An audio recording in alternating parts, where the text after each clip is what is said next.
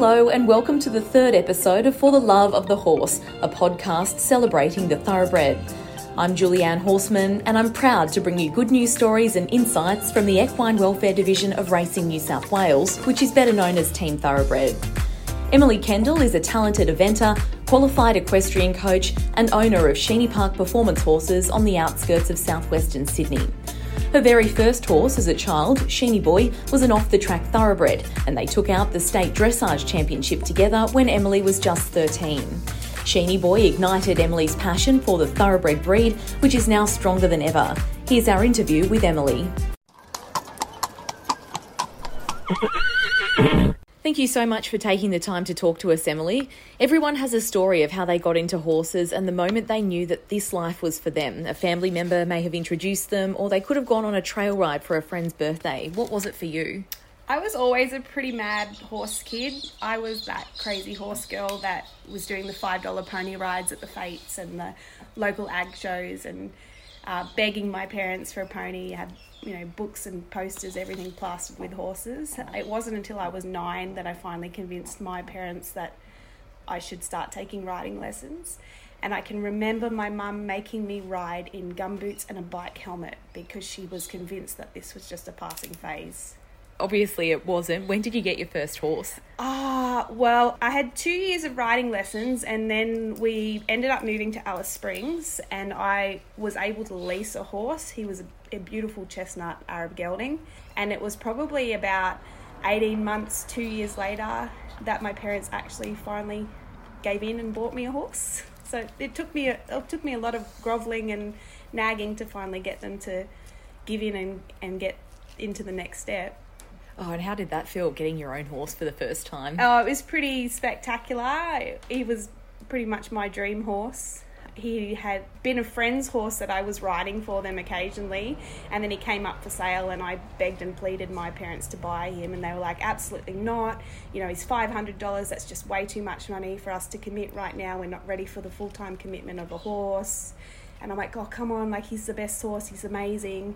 And then he ended up being sold and luckily for me about six months later the lady that bought him her circumstances changes and he came up for sale again and that time my nagging paid off and my parents gave in and bought me my first horse. What breed was your first horse? He was a thoroughbred. Oh, so yeah. no way. So you were a, a schoolgirl when you got yeah. your first thoroughbred. I was. My very first horse was the thoroughbred.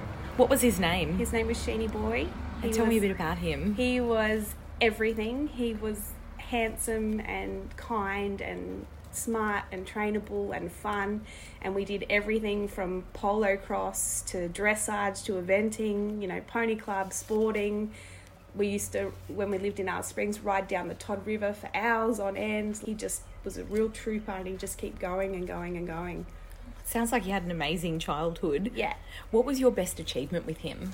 My best achievement with him, I think it was in 95 maybe. We were doing dressage for Pony Club and we ended up being the Northern Territory state champions in the Pony Club dressage. Oh wow! Congratulations! Yeah, yeah. that's fantastic. Which, yeah, looking back, was a pretty cool achievement. At the time, I was just having a blast riding my horse. Yeah, absolutely. Do you know much about his racing history?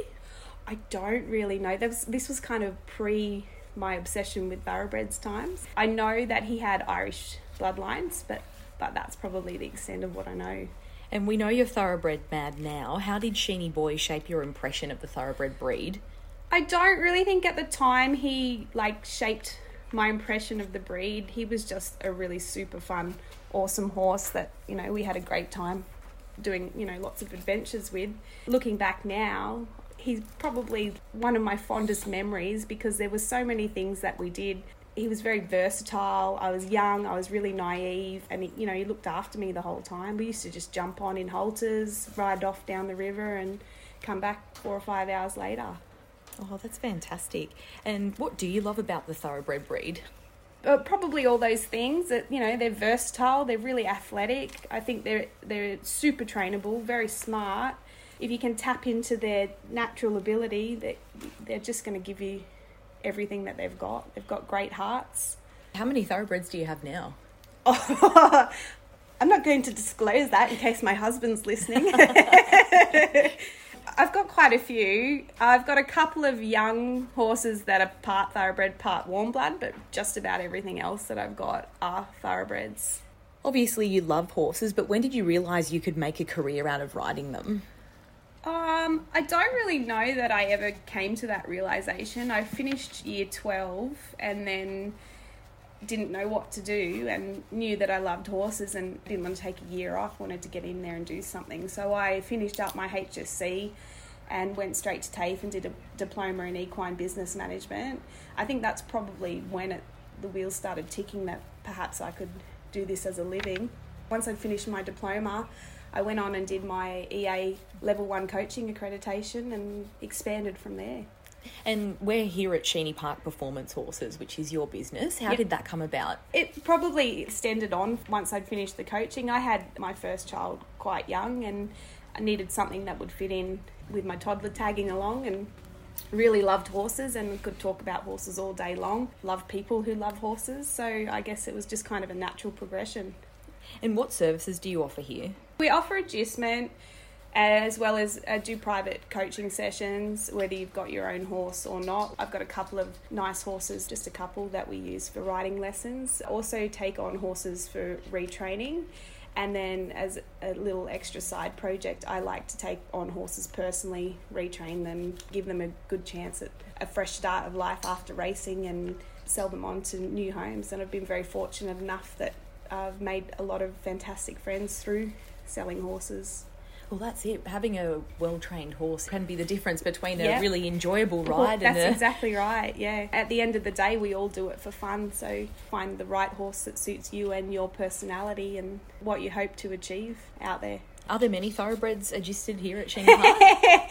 There is a lot of thoroughbreds agisted here at Sheany Park. The majority of the horses, I say, good two thirds of the horses here are thoroughbreds. So everyone who knows me knows I'm a thoroughbred nut. So if you want to come through the gates of Sheany Park, you've got to have an open mind to thoroughbreds. Have you got a, any celebrity horses in the paddocks out there? One of my horses now is probably the most celebrity, Pelothronius. He won 360,000 on the track. And then I also have my gorgeous little Wiggly. He raced for Gay Waterhouse and he had a pretty um, successful career. I think he was a $220,000 yearling. So, Oh, wow. yeah, he was pretty spectacular. Do you think their success on the track has any bearing on their success off it? No, not for the English disciplines. I think one man's trash is another man's treasure, and while racing might not be their calling, they, they can sure excel at things after racing. Oh, definitely. And what's the general feeling about thoroughbreds among your, among your clients? Um, everyone here's got a pretty open mind. They all have their own personalities, and they all have quirks and things and talents that they're going to excel at. I think you've got to have an open mind and be willing to learn and willing to adapt depending on what you're riding. We don't all have the luxury of being able to have a horse at home, but what are some of the benefits of having a horse on agistment rather than being by yourself at home? I think agistment, especially if you find a place that suits you and your needs, is great because you end up developing a lot of friends. I mean, even all my clients here on agistment, I would call friends. Um, it's nice to have someone to ride with. You know, some days if we want to have just a quiet day, we'll all go for a trail ride out the back and chat and wind down from the week that was. Plus, if you're ever in a bit of a pickle with your horse, you've got a set of eyes on the ground, or someone that's going to encourage you and and make you feel good about yourself. So I, I think there's plenty of benefits with agistment. Definitely, it's so important to have the right support around Yeah, you yeah. um, to give you the confidence to have an enjoyable experience. How do you help new arrivals settle in? I personally like to have new arrivals just come and have some chill time and settle into a paddock and meet the friends their friends around them and just be a horse for a little while. They go through so much, in particular the thoroughbreds as young horses with racing life, you know, the moving around and the constant workload and things changing all the time. So I think it lets them breathe that sigh of relief when they get to have some downtime in the paddock and just play around with their friends. You've rehomed a couple of horses from Team Thoroughbred. How did you discover the program? I was actually put in touch with one of your trainers up at um, Muswellbrook at the at the jail. So a friend of mine that's been a friend of mine for a very long time, Amy, put me in touch with Caleb. I had sold a few horses, so I didn't really have any projects, I guess, in in the works to train up and find new homes for. So I had that time and I was looking for something that I could give a second start to. So Amy put me in touch with Caleb. I just sent a very blase wish list and Caleb Caleb found some horses, sent me some info and yeah, the rest is history. And how was your experience getting the horse? It was good. It was very easy. Couple of phone calls, couple of um, text messages. I was guided by Caleb's experience on what he thought with each horse that he'd sent me the information on. It was pretty hassle free. I said, "Yep, let's do it." And was on the truck and Redraw was on his way down. And why did you pick Redraw? What made you choose him? It was Caleb's guidance that made me pick him. He kind of said that he thought this horse had had a lot of talent and was going to make a nice horse, and he was right. He, he's a lovely horse. He's I've since sold him on. I'm lucky enough to keep in touch with his new owner. Um, she's doing great guns with him. He looks absolutely stunning. He's a beautiful horse. He's one that I would have loved to have kept myself, although I think every horse that comes through the gates here, I'm like, yeah, I'd like to keep this one for myself. Can't keep them all. Yeah, can't keep them all. But again, I'm lucky enough that he's found a great home and I've made another new friend and can live out his accomplishments, I guess, through her. Yeah, definitely. And uh, you took him to the Thoroughbred Spring Fair at the end of last year, didn't you? Yeah, a friend of mine, Abby, actually rode him for me. I had because I had a, another horse. Um, Wiggle was doing classes in the other ring, and her horse was out injured, so uh, she took him and did all the classes, all the thoroughbred team thoroughbred classes with him he did quite well. He was, I think, he was champion led exhibit and the reserve champion ridden exhibit. So yeah, it's great. It's quite quite a pleasing first first outing for him. Definitely. And what was he like to retrain? He was he was a joy to retrain. Actually, it's probably another one of the reasons why I wanted to hang on to him. Nothing really fazed him.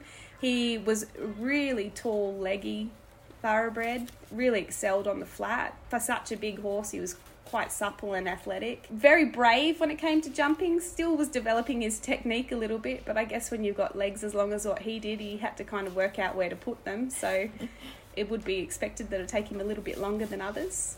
And you got another one earlier in the year. How's Moonlight Spy going? He's great. We call him Bond with Moonlight Spy. Yeah. Haha. yeah. yeah. Very clever. Um, so he came at the start of the year. I've done a bit of work with him on the flat work. I always like to put a lot of flat work experience into my horses. You know, it develops their strength and fitness, and I guess real understanding of the aids before you start adding in obstacles and things that they increase their concentration, I guess. So he had a good period of flat work education, and then he's had a turnout over winter just to again let him chill and be a horse and think about all the training that's been put into him. And unfortunately, his training's going to be put off a little bit longer with me being out of action for a, good another eight weeks, I think. So yeah, that looks pretty nasty. Yeah. What happened there? I just a fall off a young young horse on a windy day who was not a thoroughbred. So I've got three breaks in my wrist and out of action for they said not I won't be riding this side of Christmas. So Oh no. Yeah. So Moonlight Spy gets a little bit longer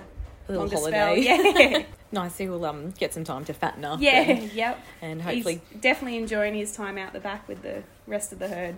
Oh, that's good. What do you look for in a performance horse anyway? Where do you start? Well, honestly, the horses that I've had have kind of just fallen into my lap. So I haven't really ever had to go looking for something. If I was going to pick my ideal horse, temperament is paramount for me. Um, I don't need the biggest, fanciest mover, the flashiest horse. I want something that's got a great nature, that's really trainable, got a good work ethic. Because at the end of the day, even though I do this for a living, I'm doing this because it's fun. So I want something that's enjoyable to ride.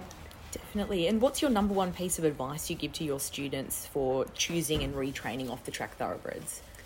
Be patient, have an open mind, be willing to learn, and never be too proud to ask for help.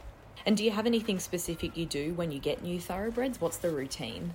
Normally, well, it depends if they've been spelling or if, if they've come straight off the track. If they need a bit of a holiday, I like to let them, like I said, have that downtime, learn how to be a bit of a horse, get muddy and dirty, much to the disgust of my OCD, in the paddock and, you know, rough it a little bit. And they kind of come in with a fresh mind. I like to start a lot of groundwork with them so, you know, they develop good manners, respect my space as I respect theirs.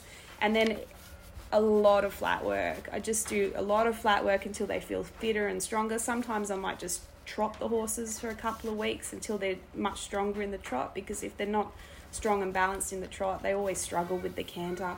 So you want everything that you do to make it a little bit easier for them so you're not setting them up to fail sort of thing. And when someone does come to you with, with problems, what's Mm-hmm. your process for troubleshooting? Oh, normally go through the checklist of, you know, do they have good feet? Have they had their teeth done? Have the chiropractor check them over? Does your tack fit? And then just start from the basics and, and work your way up. We always finish with a game of this or that. Do you know how to play? Sure do. Great. So I give you two options. You pick the one that best suits you. Right, let's do it. Black or brown tack? Uh, brown, English or Western? English. Matchy matchy or anything goes? That's a no brainer. Matchy matchy. yeah, of course. I don't think anyone says anything goes. Riding alone or with friends?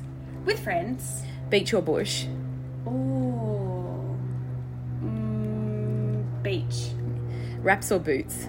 Boots. Bit or bitless? Bit. Bonnets or braids? Ooh.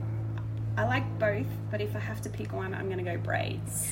When you're teaching, what do you enjoy teaching more, a beginner or an experienced rider? Either. I don't care. I just like teaching people who love horses. Oh, it sounds like you're in the right field. Mucking out a stable or cleaning tack? Cleaning tack. I know the answer to this one already. Chestnut with a white blaze or grey? Hmm, let me think about it. Chestnut with a white blaze. Jumping or dressage? Ah, dressage. Treats for the horses, apples or carrots? Uh, carrots are a huge hit around here. If you had $100,000, would you buy your dream horse or your dream float and tack setup? Mm, dream float and tack setup because I don't think you need a big budget to get a good horse. Yep. Mares or geldings? Ooh. Well, if you get a good mare, they'll give you the world. Mm, but with old age, I reckon I'm going to go geldings. Would you prefer a self cleaning float or a self cleaning barn? Oh, self cleaning barn. All right, well, thanks so much for your time, Em. We'll let you get back to it. Thanks, Jules. Thank you so much for listening to our podcast. We hope you enjoyed it and will tune in for the next one in the series. For now, please show your support and stay up to date with the latest Team Thoroughbred news by following us on Facebook, Instagram, and Twitter.